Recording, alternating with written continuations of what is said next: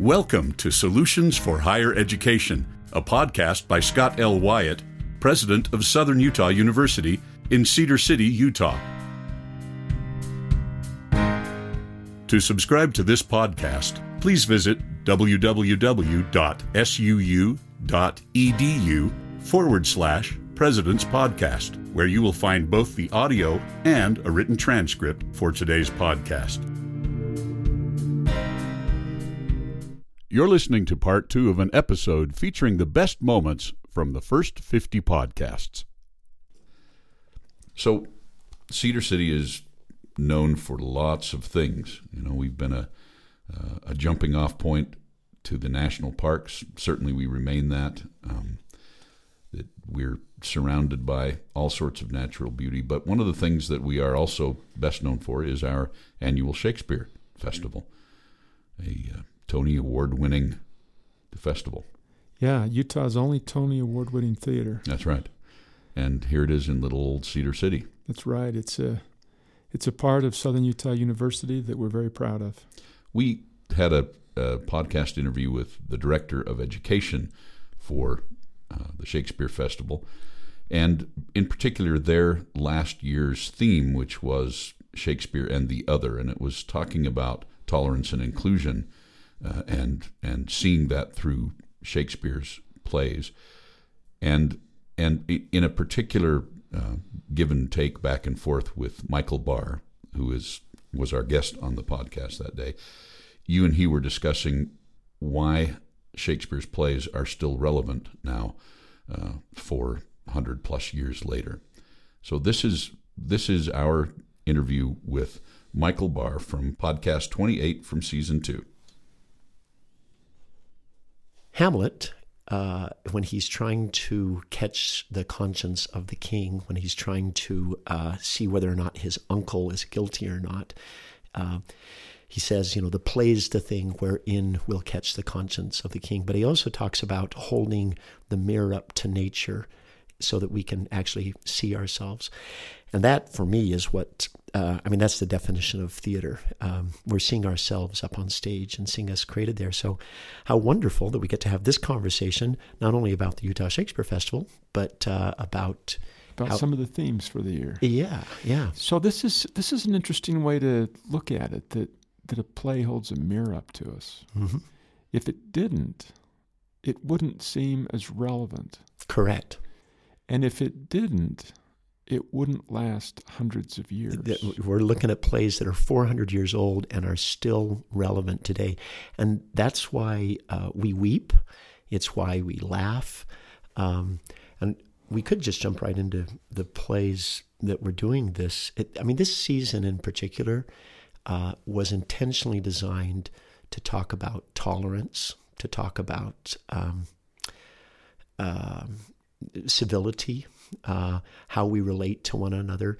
I like to use the term, and we just had a scholars conference where this was the theme, um, and we called it Shakespeare and the Other. How do we how do we look at those that are different, or when we are excluded within a group? And every mm-hmm. single play, including our non-Shakespeare plays, had to do with that same type that of same thing. topic. Yeah. And when we talk about tolerance, it's more than just tolerating. oh, yeah. it's I, a, we, we, we use the word tolerance because it's so much a part of our language. But I'm not sure if I, do you like the word tolerance? Because it's, well, it, I, it's like rather than realizing that, let me use a play.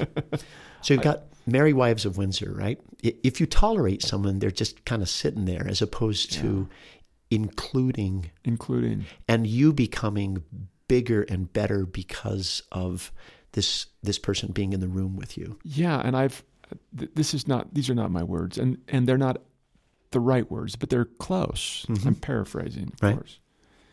Tolerance is like inviting somebody to the party, right? And inclusion is asking them to dance. That, that's right.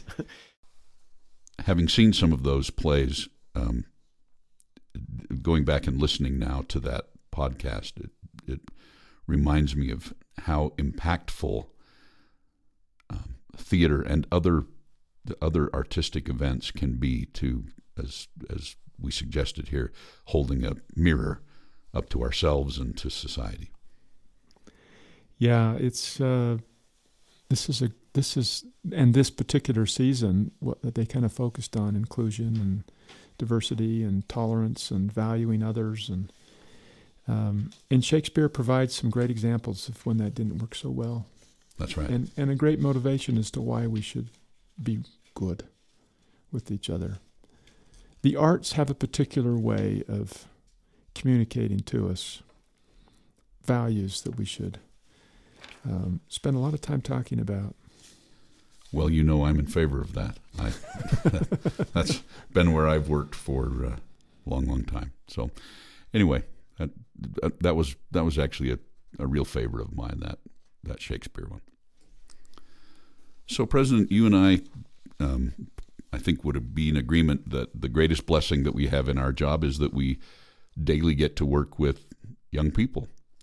Um, working and and being around students helps keep us young. It helps um, hopefully guide and direct them in some of the choices that they're making during a really critical juncture in their lives.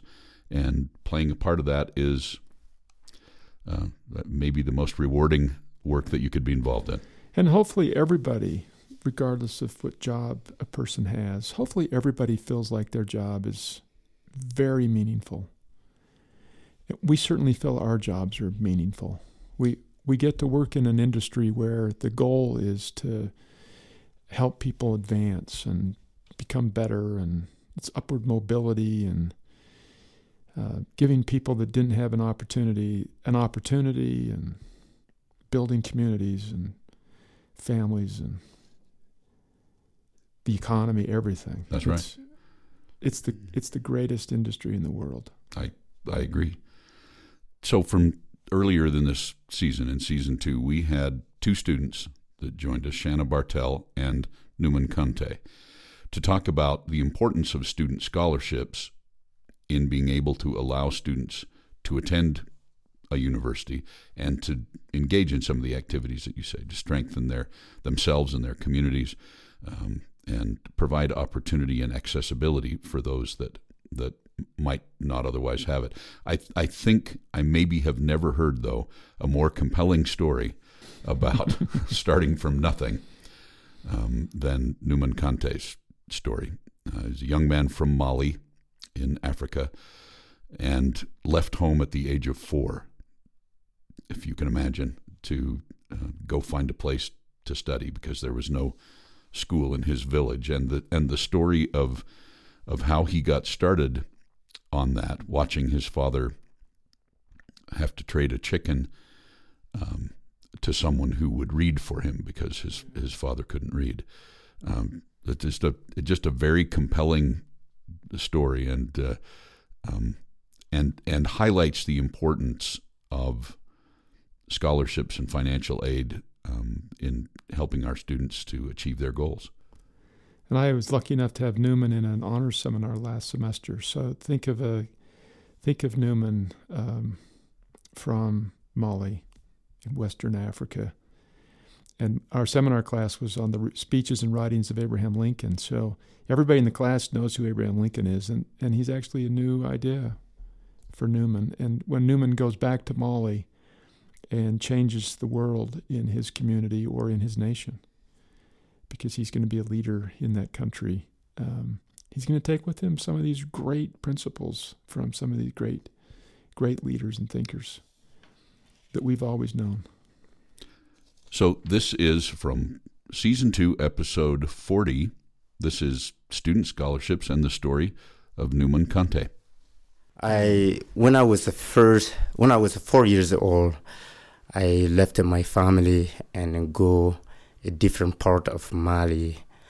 Uh, I always wanted to go to school and learn different things and try different things. And uh, where my parents were, there was no school. I never see a person have a book or writing something. But when I saw my dad uh, paying somebody uh, to he sell the chicken. When I first saw him, um, you know, he told me to grab a chicken and he sell that chicken to uh, pay somebody to write his letter and read it. And uh, moment, I thought uh, my dad is uneducated. Uh, he didn't go to school. Uh, but now, as a son, what I can do about that? So this, how old were you when this happened? I was four years old. Four years old. Yes. Your dad's got a letter. He needs to read it, but he can't read. He can read. And nobody will read it to him unless he pays them. Yes. So he turns over a chicken, which is a pretty valuable thing. Yes. In order to get somebody to read for him. You're watching this and saying, I'm not going to be paying chickens for people to read to me. For to me, yes. So you left home and stayed. Uh, wh- who did you stay with? I didn't stay with anybody. As I left home, I was uh, around, you know, uh, just lay down around next to the building, or I would stay in the school. Since, you were homeless. Yes, I was homeless at that time. But you were going to school. I was going to school. How Every, far away was this from your home? It was a 50 kilometers.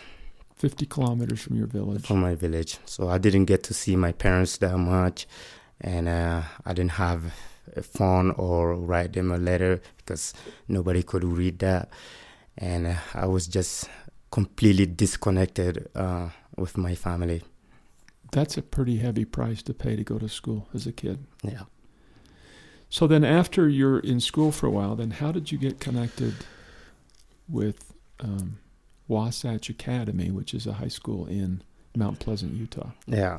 So while I was going to school in Welesebugu, I saw, uh, love to walk around, and uh, I saw uh, a guy who was a mayor and got his uh, master degree in uh, BYU. Uh, was from uh, and uh, he was driving a car and uh, he drove to his house, and I saw him, you know, stop out of the car and open the gate, and then drive the car again, and then it was wind blowing, and then, you know, as soon as there's nobody to hold the, the gate for him, so I saw that, and I ran into him, and I put a uh, rocks into the gate so he could drive on his driveway at the house. And then uh, he stopped at the car and asked me, "Hey, young man, where are you from? You know, who are you? And uh, what did you? Why did you help me?" And I said, uh, I told him where you know I'm from and uh, you know what I'm doing here. And he asked me where I live. I said. Uh, I don't have a home and uh, I'm going to school. And he invited me to his house and uh, I was lived with him about two years, and uh, you know I'm I speak French, and uh, when his friends would come from France and in America, uh, just do humanitarian project in Mali, and I'll be the interpreter. And uh, now I have a house, you know, I have a place to stay.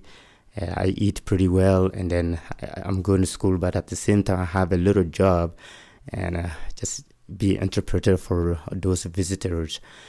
And uh, I met a guy who really was just so touched by. Um, he was impressed the way I greet people, the way I carry myself, you know, do the all little things to them, and uh, he just decided he asked me what is my goals and so i said i just want to go to school. I want to keep learning. And he said uh, would you like to come to america? And i said what is america? And what and, is america? Yeah and he said that's where i am from. And then uh, um, he was able to reach out to wasatch and they give me a full ride scholarship to come study uh, there so that's how i got to Wasatch and uh, Utah. I think my favorite part of that episode is when a young Newman said to the man that uh, he was helping hold the gate open, "What is America? you're, you're from America. what is America?" And uh, um, in that very innocent question, um, I think the opportunity for him was greatly, greatly expanded. Yeah. The promise of America is bigger than America. That's right. It's a lot bigger than America. And sometimes we lose track of what our promise is. But but this opportunity that people can advance and make their lives and the worlds around them better. It's great. And it would be so much fun. In fact, it's too bad we don't have the time because we could do a podcast where every day we spoke to somebody like Newman. Yeah. The there stories are are hundreds and hundreds of compelling stories. Yeah, the the people that live and work around um, Southern Utah University and other universities in this country scarcely know the sacrifice, the stories, the the defeats and the triumphs that occur in the souls and minds of students who are trying to um, and are succeeding. In moving through their lives, their stories are unbelievably compelling. So, President, we don't talk about this all this much, but uh, we actually have a great group of people that we work with that help us get this podcast on the air. Um, and uh, uh, while I handle the recording side of things, I uh, I have some student helpers and other helpers that transcribe and edit, and um, uh, they put it up on the website and make sure it gets on iTunes, and and we have people from marketing that help us with it. So we we polled our helpers to see if we could get um, some feedback on what their favorite episodes were. And so Jill Whitaker, who is uh, in IT and helps us get this podcast on the air every week, make sure that all the links work and that we that we have any supporting material that we need to. Uh, she just does a terrific job. Her favorite episode was the episode um, where we had Dan Anderegg on as a guest uh, about higher education versus YouTube. What is what is the value added if if I can if I can learn everything I need to in a tutorial on on YouTube? Why am I paying you to um, you know to give this to me? So we um, this was this was an episode in which Dan, who helped me develop the Master of Music degree uh, in music technology here. Uh, th- this was where we talked with him about the idea of of resources outside of the university that are available to help students. And I think it's not it's not too much of a stretch to say that for hundreds of years the university was the repository of knowledge and the internet has done a great job of democratizing for better or for worse for accurate or inaccurate um, the uh, the information that is available in the world. And so it, it's probably a legitimate question, a legitimate concern. Why why would I why would I need you if I can learn everything I need to know about whatever it is, fill in the blank, by simply downloading an app or watching YouTube? And what is our value added? Yeah, and the question has a lot of different answers and takes a while to explore all those, doesn't it? It but, does. But part of it is, of course, that uh, what we're doing is not just getting particular knowledge, we're becoming particular kinds of people. That's part of it, isn't it? It is. That that sort of interaction and um, and and even more specifically, um, in my area, the idea that that in a tutorial you can learn lots of specifics about how to operate a piece of software, but unless you're working on the exact same project that that person in the video is watching, it's significantly less meaningful to you. Um, and and furthermore, you can't talk back to the computer screen and get response. I mean, you can, but it's probably not going to respond. So so it, what one of the things that that we have suggested in our master's degree, um, and I I think is fairly common, is that that teachers don't ignore what is available on the internet. Um, we help curate those lists and say, here's let me guide you towards some really accurate or really hard hitting or really useful information. Then watch that, engage with it, then come back with your questions. And and that's where that's where that loop gets um, uh, made. We we are able to say, here's what this person said. It's true for this particular context. Here are some other contexts. Here are some things that you maybe hadn't thought of, um, and uh, and you can't ask the person on the YouTube video these questions. So, so integrating technology into the classroom um, is an ongoing, I think, uh, uh, joy and hassle um, for for faculty members both, um, because right. because that democratization has been amazing. It it it the the just the pure amount of information that's available is staggering. It's overwhelming, and um, so it's it's up to to professors to try to help guide students through that maze a little bit. So anyway, this is our interview with Dan Anderegg from season two, episode thirty-two higher education versus YouTube. So, you and I went through this process of creating a new master's degree in music technology, and that's not the point of this podcast, although I will say uh, check us out at uh, suu.edu slash music technology. Yeah. anyway, uh, but I, I, seriously, search SUU music technology and find our master's degree.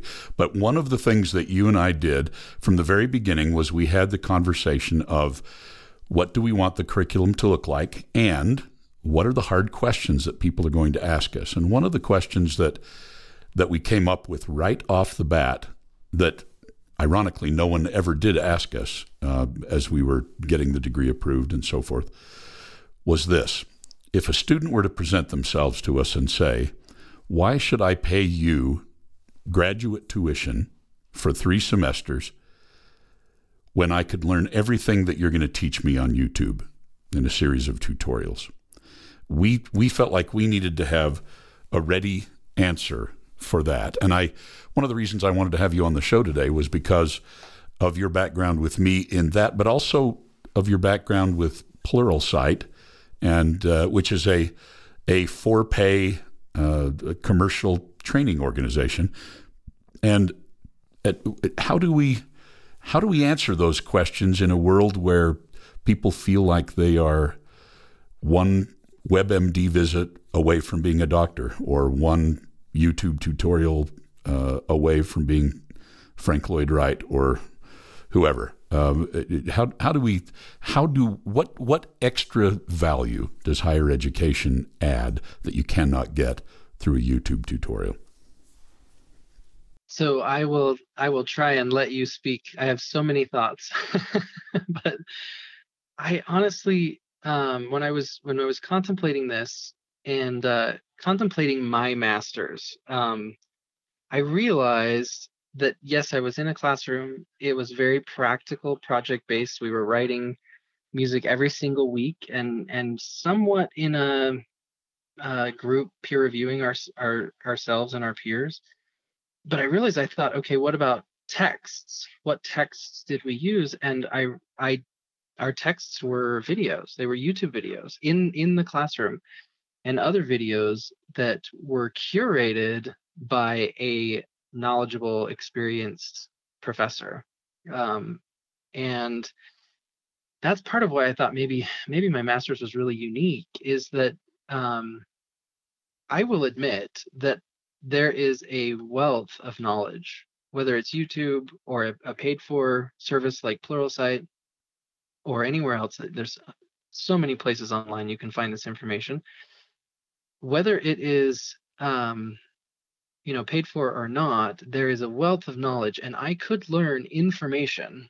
It's just at my fingertips about anything. I mean, I I could learn quantum mechanics. Someone has put the information online. Um, but curating it because there is so much of it the quality of that needs to be curated by somebody who actually understands the subject and then beyond that there's a mentorship element to it that that teaches you application. So you know i can read if i want to learn photography i can read and read and read and read all about lighting and how to use lighting and then go experiment experiment with it. But who's going to tell me who's right or wrong in an environment that I'm going to learn it in a safe way unless I go out there and get a bunch of gigs and take you know people's money and take their pictures and get the lighting really wrong and have a whole bunch of really mad customers i'm going to learn from that but it's a lot a lot of painful painful uh, time and you probably feedback. are out of business before you get the lesson all the way learned right you know word of mouth I, I there's no way i'm going to get more clients in that city right so I, I really feel like the benefit there is curating the right content um, finding the content that teaches the right thing without misinformation. Um, there are a lot of people that put stuff online that have learned it themselves or learned it from another YouTube tutorial, and they may just not know a couple of pitfalls because they haven't run into them yet. But a trusted mentor um, who's curated it and guides you through the process of implementing it into your own art, or or maybe you're not doing art, is invaluable, absolutely invaluable. And that that is prolonged after you receive your actual degree piece of paper and walk away from school. Um, I'm still in touch with professors who who I worked with in higher ed, and like I said, our texts were watching clips of videos on YouTube and discussing them and critiquing them and rescoring them, and um, I think that's really the value and the difference between just hearing and knowing the information and really truly implementing that into what I do. I try not to make too many shameless plugs for our master's degree program, despite the fact that I didn't do a very good job there of hiding my my hucksterism. anyway, anyway, we want to thank uh, we want to thank Dan and we want to thank Jill. Well, you're a you're a proud papa. I I am. I we we I think we do a good job of helping students. Another another one of our uh, um, coworkers that helps us get this on the air is Lexi Carter. She works in our PR office, and uh, she loved one of our episodes from season one, episode number 16, The Value of a Liberal Arts Education. And this was actually a two parter so this comes from part two when we were interviewing our provost, Brad Cook, soon to be leaving us to head to Snow College to be the president, but our uh, our academic vice president and provost, Brad Cook, and we were talking about the the value, um, uh, again, return on investment type of value of a liberal uh, arts education. Liberal arts education is not always well understood, and it's partly because we don't understand the word liberal and we don't understand the word art. um, if we could just get those two words understood, but this idea that we're broadening our understanding of the world around us and uh, very important part of very important part of um, our lives.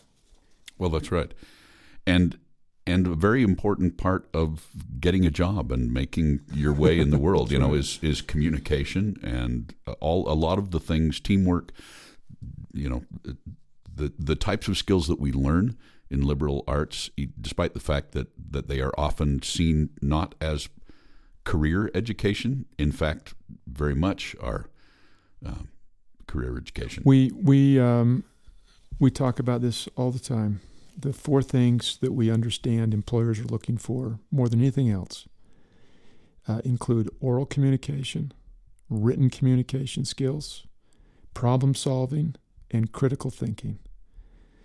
I remember sitting out at a, a mine, and we, we talked about this. Yeah. Sitting out at a mine where my assumption was that the employer of this mine wanted people that could come out there and do a bunch of technical tasks like welding and running a truck or operating a computer system. And when I said, What can we do to help you? What can we do to help students be prepared to come and work for you? The answer was send me people prepared to be managers. Hmm. It wasn't that's surprising. Train better in welding or this or that. It was um, every person that I hire at this mine, whether it's for a custodial position or driving a truck or operating the computer, all of these different jobs, he said, I am always hiring somebody that in the back of my mind I'm hoping will become a leader. And um, and you can help them with that by right. teaching them critical thinking skills, problem solving skills, how to communicate. Yeah Um, you you have a manual that you that the technicians will use in fixing equipment. It's really complicated. Help them figure out how to read hard stuff. This is this is our uh, our episode interviewing Brad Cook and Lexi Carter's favorite, the value of a liberal arts education. President, you are I've heard you speak about this, and I really like your thoughts on this um, as a philosopher, but as a professional educator. When, when asked the question, what is the purpose of a higher education? Right, and there are lots of answers to this, but but there's a you know it's not only just about you know career and and, and workforce development. It's not only about sort of personal enrichment, but there's something bigger at stake too as it relates to citizenry. What, what are your thoughts about the, the role that higher education plays in in a healthy democracy? Yeah. So if you if we go back to 1776 and sit in that world, those who founded this country were creating something that really had never happened before. It was the first time that a group of people had sat down and through careful deliberation created um, a form of democracy. And that was dependent upon the people being educated enough, engaged enough, thoughtful about other people enough that that the the people themselves could kind of be in charge. Never been successful before. And one of the fun pieces of this comes from the Massachusetts Constitution that John Adams wrote, where he said that it shall be the duty of legislators in all future periods of this Commonwealth to cherish the interests of literature and the sciences. And he goes on to talk about natural history, to countenance and inculcate the principles of humanity, general benevolence. We're going to teach general benevolence. Public and private charity, industry, frugality, honesty, right there. One of our responsibilities, according to John Adams, is to teach honesty, um, good humor, social affections, generous sentiments among the people. It's a, it's a wonderful writing and a great description of what the founders of this country thought was so important for the people who would end up being those who govern. And uh, I, I, I think that our job is as important to help people be financially independent or I should say, it's no more important to do that than it is for them to help maintain this great country in the the governance of it. How do you how do you know whether you're reading a newspaper, whether you're reading something you can believe or not? How do you how do you communicate with people that have um, opinions that are far distant than yours? Do you you know we've we've we struggle with this in this country today, and I, I don't think there's ever been a time where it was more important to um, to teach these broad principles that bring us together rather than push us apart. And the more narrowly focused a degree is, the more difficult it is for us to talk to people who have another narrowly focused world. mm-hmm. The T part of your description, Brad, of um, is what connects us to everyone else not just not just simply helps us have a broader capacity to be successful in the workforce. It's what connects us to everyone else. And and without that connection to everyone else, a democracy cannot survive. It's it's dependent on us caring about each other. I think it's particularly important now when uh, we start seeing the atomization right of the country around tribes of ideas, mm-hmm. right, politically or uh, socially, um, when we're not talking to each other, right, and we're, we're in our sort of information bubbles, right, we're believing only that information that appeals to our biases, right. This is not what an educated person does. An educated person, um, you know, is is able to sort of sort out and have some, you know, the information literacy and skill set to try and sort out falsity and truth. Um, and to be an open, to have an open mind in a sense of being able to uh, speak to others and listen thoughtfully. I, I, worry about the decline and degeneration of civil discourse. I worry about, you know, um, uh, that that in the age of, of alternative facts, um, whether we're going to have the, the proper informed convictions uh, and the intercultural literacy and the personal integrity um, that's that's that's kind of founded in good information. Um, I, I, think that's what a higher education is about too. Is um, really fulfilling these ideals that you're talking about for the founding fathers and, and mothers um, about creating a healthy democracy. And a healthy democracy is, is dependent on good information yeah. and people having the you know you know a mindset and critical uh, skill set to be able to sort out what is um, you know what's what's true and what's false. So I think there are larger stakes um, uh, involved uh, here.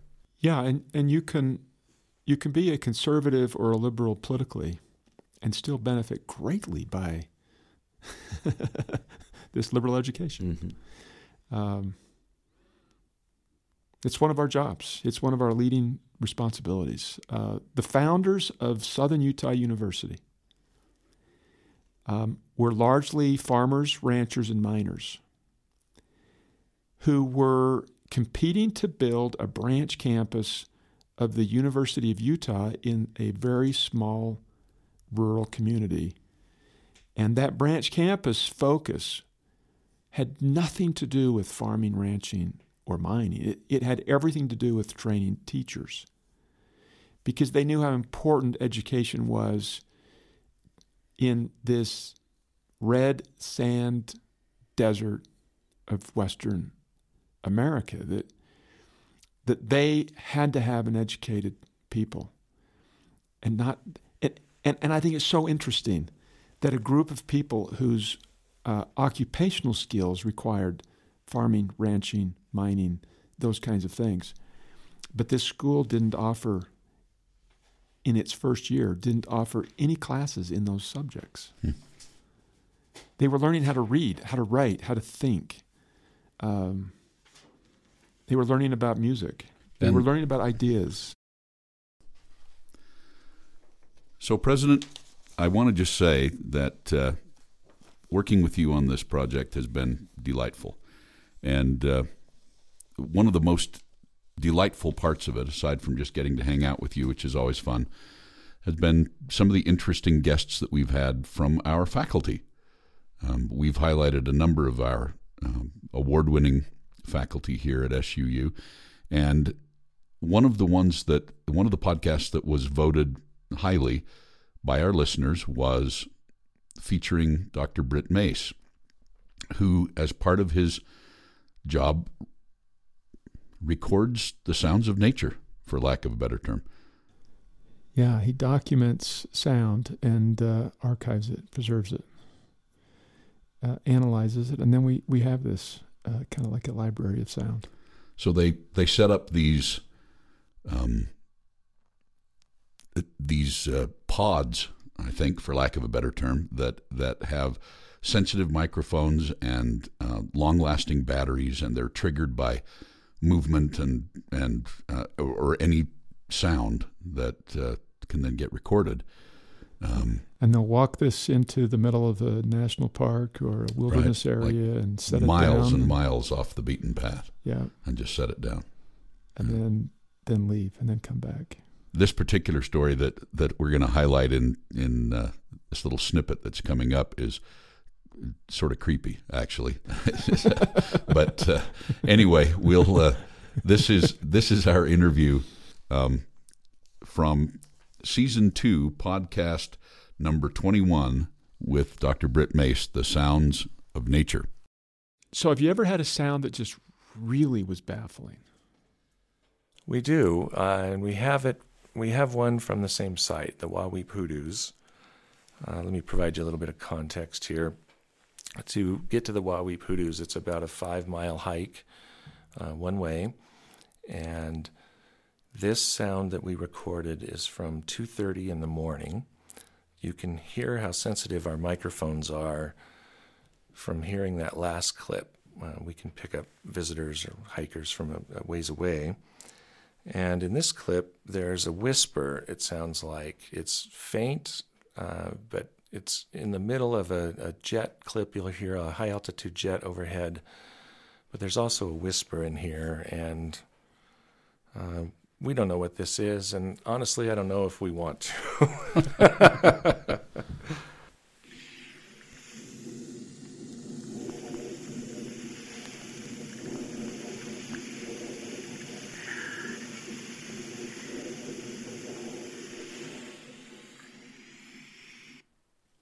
I heard it.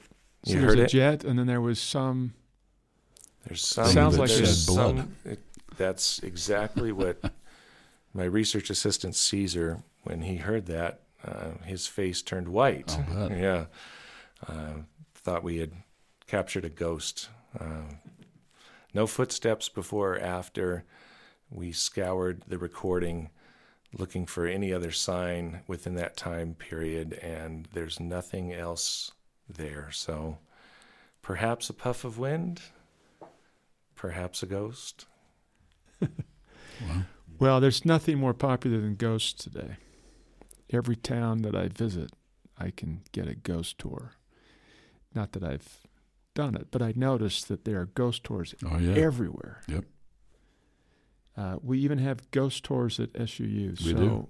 We In- should in probably the building where we work. The building where we have work. Ghost stores. there's ghost stories. So we probably should have you put some recording instruments outside of Old Main I'd be happy to to see if you could catch Virginia see if we can catch Virginia.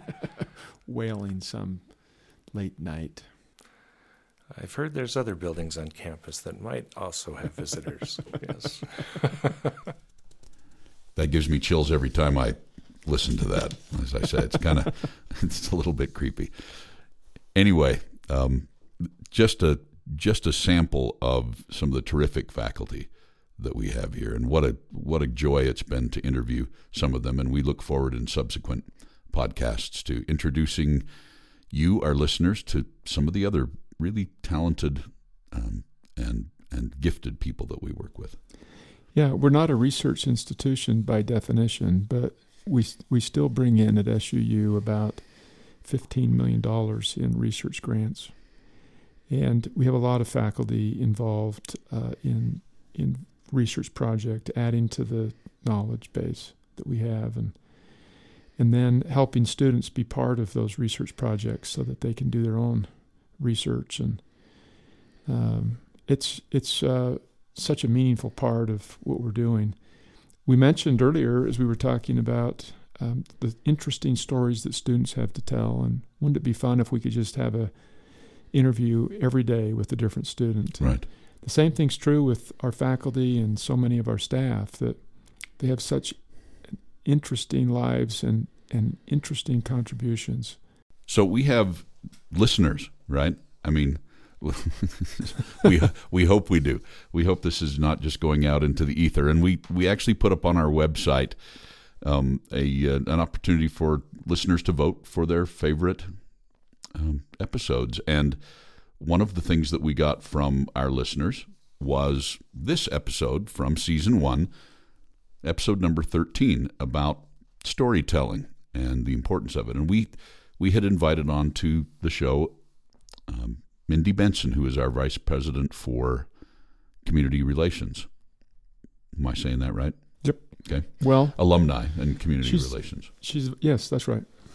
And Mindy is a great storyteller and has a long institutional memory burned into her DNA about SUU. I think her grandparents attended here and and her father worked here and so forth. So she's she's been around this university literally for her entire life. And we talked a little bit about the story of the founding of Southern Utah University and why it's important that we tell stories, why it's important that that we not forget the struggle and the hardship and the sacrifice of the people that that put us on the map here. And not just important for us, but important for everyone to remember. Yeah, there's more to a story than just we like hearing stories. That's right. There's something there's something very meaningful about that. And and I, I remember when I whenever I ask my wife, I'm getting ready to give a talk, and if I say to her, You have any suggestions? She'll always say, Tell a story. I mean, I have a tendency to to move into analytical mode. Right. Know? Right. Um, and she keeps reminding me to move into story mode. And because stories, people learn better that way; they relate better to it. Right. It, if if there's a connection to me as a person, and and I feel this emotional interest, I'm going to pay attention. Then give me the data. This is this is Mindy Benson and Scott Wyatt talking about the founding of Southern Utah University. Um, let's bring this to today and to Southern Utah University. And every single organization has or should have stories like this. But I think that Southern Utah University perhaps has one of the best stories. I think we have the best founding story out there. Not that I've researched every institution, but we certainly have the grit and determination and everything that you need to make a story interesting. So you've been around um, Southern Utah University a lot longer than Steve or I. Um, since you, I was born. Since you were born, because mm your dad worked here. My dad worked on campus. My grandma attended back in 1918. We it's been carried on as part of the generations. They were even part of the founding families. When did the founding story um, of Southern Utah University become important? I believe that it's always been important to those who were there and those who lived it, passed it on to their children. I don't know that it became a shared identity until we had Jerry Sherratt, former president, who was an alumnus, bring it back up again because it was his relatives again who had been part of the founding. And he brought it up in the 70s and 80s. I remember my grandparents talking about it in the 70s, but Jerry did his dissertation on it and spent a lot of time bringing it back to the public view. And I think since the 80s, it's really helped form who we are and shaped that identity. So where does um, where does our story begin? Back in 1897. Clear back then? Is that what you're talking about? That's right. 1897. There is a contest because the University of Utah is going to create a branch campus somewhere in southern Utah, and all of these small communities become competitors to win the right to have this school. And um, where does it go from there? You're a good storyteller. I was totally into that right there. We can, we can go back and forth a little bit on this story. It's a great story, and and uh, it has different focus. I think that the story is generally accurate, but for different people who tell it, they focus on different pieces of the story, depending on what moral they're trying to tell or what image they're trying to create. Um, but this is a community of 1,200 farmers, ranchers, and miners. And they've only been living here for a couple decades. Uh, Cedar City was settled what year, Mindy? Do you remember? Oh, I don't know that off the top of my head. We could Google it back yeah, to facts. They've only been here for a few decades, and it's still a frontier town. They're still focused on ranching and mining, farming, all those kinds of things. Survival. Survival. Yeah, they're still they in the survival mode. Survive.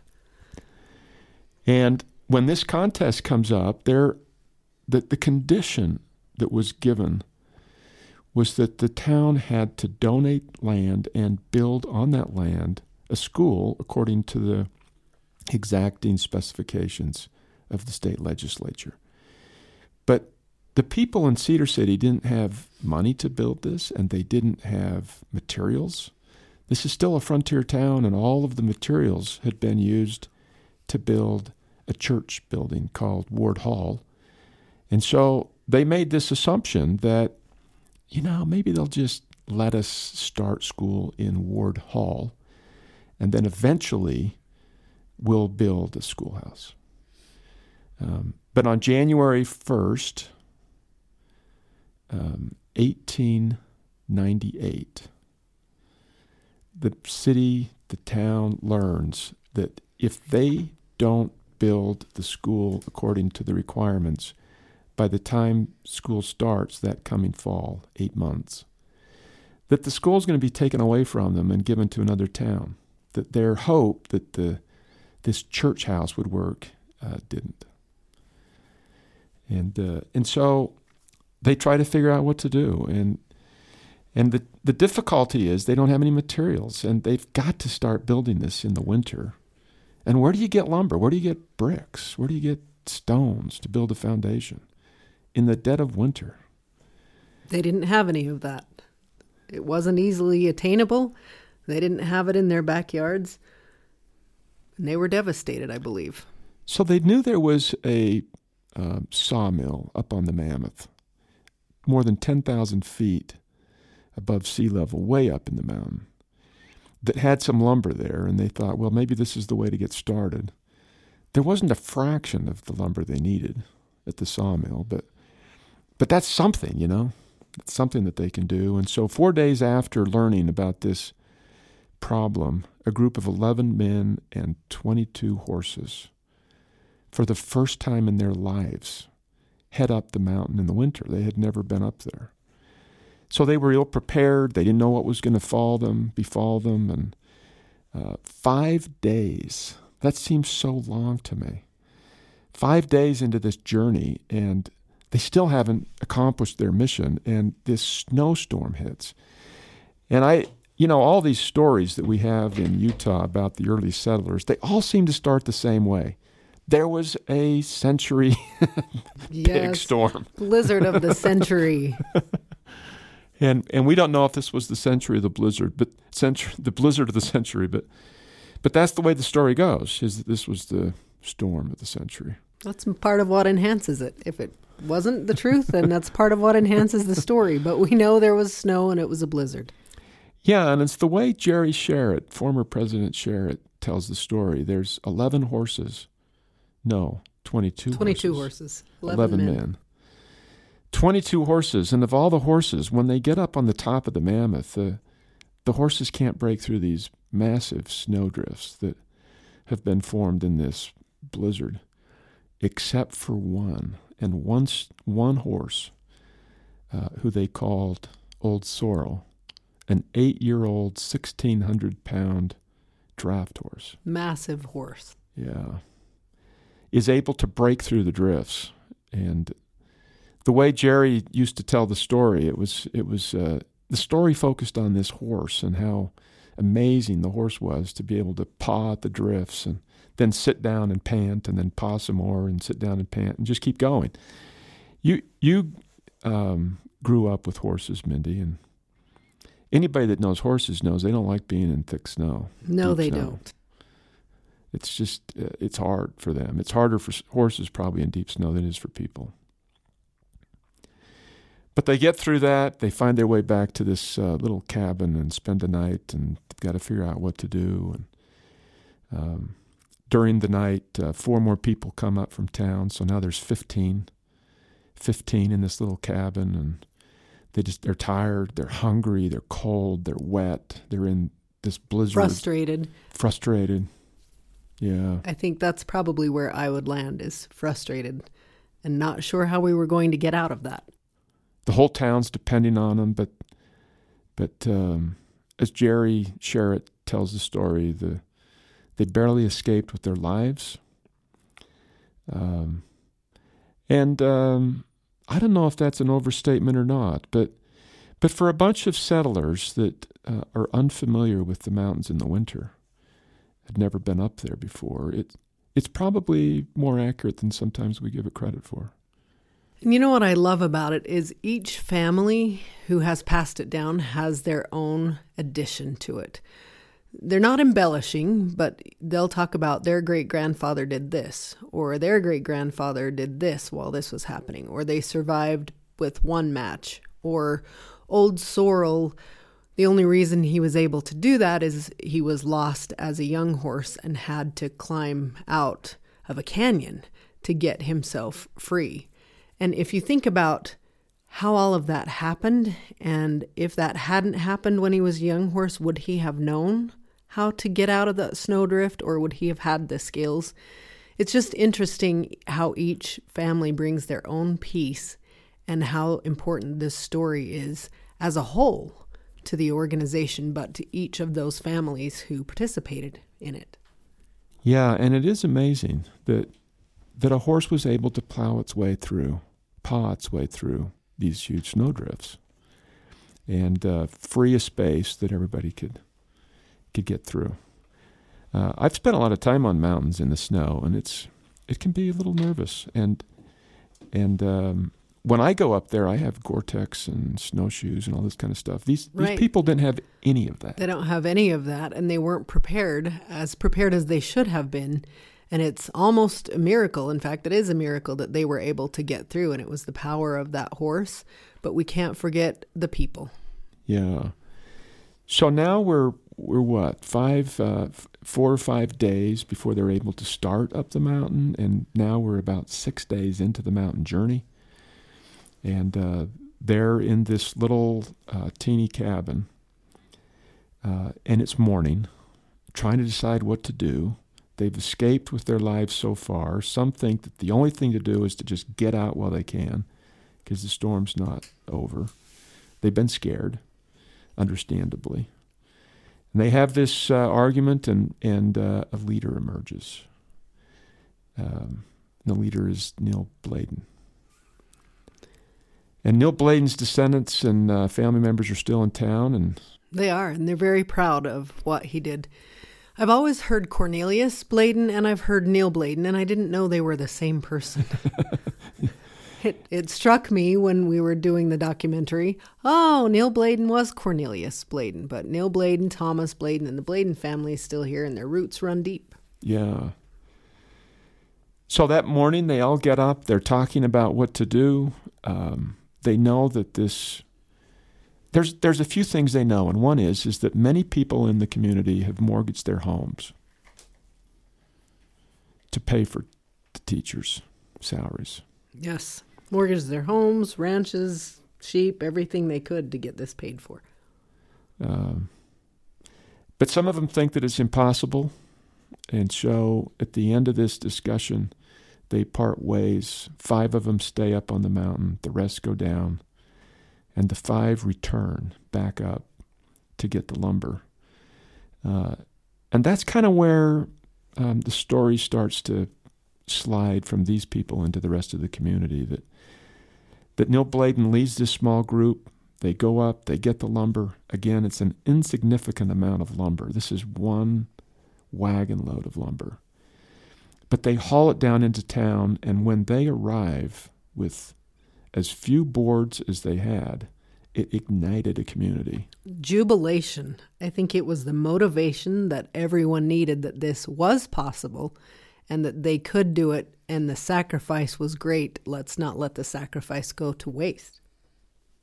Yeah, so now we find ourselves with women and men digging clay out of the cold earth to form and fire bricks to build it. That we've got people going up, um, quarrying rocks for the foundation. Um, that one load of lumber wasn't nearly enough. So the whole community is pulling together, finding everything they can to fashion better sleds, uh, better clothes. The image in my mind, Mindy, is uh, this image of the entire town 1,200 people total. So that would be a small number of families, actually, um, with everybody having some commitment in it, leaving their farms, leaving their their minds, whatever they've got going to to pull together because they've got a fuse. They have to get it done. And Cedar City has always had that spirit. I think this exemplifies it more than any other story. Everyone pulled together and got it done. The women, the children, the men, everyone had something to do with it. I look at my great grandfather, and he owned the tack shop in town and made blankets. He and his family made blankets for the horses. And there's story after story of what everyone in the community contributed. And everyone played an important part of that. And that's part of the culture that we pass on today. So when you arrived, I I think you wanted to make sure that people knew the story of the old sorrel horse, and um, that that you, you thought that was important enough that we actually put together a film about it. I think it was maybe the first thing that I worked on after I arrived. About a year after you were here, I arrived at SUU, and uh, uh, I it was called Back Up the Mountain. Is that right? Right. Yeah, and uh, for any of our listeners that are interested in a copy of Back Up the Mountain, the, the story of the founding of Southern Utah University, you let us know if you'd like a copy of it, and we'll make sure that we send it out to you. I think you can also find it on the university's website. But if you're one of those old school people like I am that occasionally likes to pop a DVD in, we'll be happy to send you a DVD. Yeah. It's uh this this story about our founding is really important and uh, we've you know you you look at um, how do we how do we see where we sit and and how do we plan for the future um, we have to look at our roots to know where our flowers bloom. So, President, this is a celebration of our uh, 50th episode, and uh, we hope our listeners have enjoyed this look back at some of the greatest hits from from the last two years. yeah, from the last two years. Uh, but uh, I should I should reiterate what a what a joy and what a pleasure it has been to work with you to put this together, and um, we we do this because we want to let the world know about Southern Utah University and about the thought process of the senior administration here and some of the interesting and we hope innovative things that we are doing to try to make, um, well, to try to create solutions for higher education, just like the title says. But, but we also do it for ourselves because it helps us to think about those things. It, it, it forces us to sit down and uh, coalesce our thoughts and put them down in a meaningful way, and then to reach out to others and see what others are doing in the world that uh, that maybe we had not thought of or or uh, could help us to do things better. So we we hope that for you, our listeners, that this has been as meaningful as it has been for us because it's quite meaningful for us. Right, and it's uh, I we continue to learn as we explore these ideas and and go back through I, things that we've done in the past, and yeah, um, it's just a, it's just so much. Uh, it, it's just so fun to be involved in so many great ideas, so many interesting people. It is, and to be able to talk about them. You've been listening to Solutions for Higher Education, a podcast featuring Scott L. Wyatt, the president of Southern Utah University in Cedar City, Utah. We thank you for listening, our devoted listeners, and we'll be back again with another run of brand new podcasts very soon. Thanks for listening. Bye bye.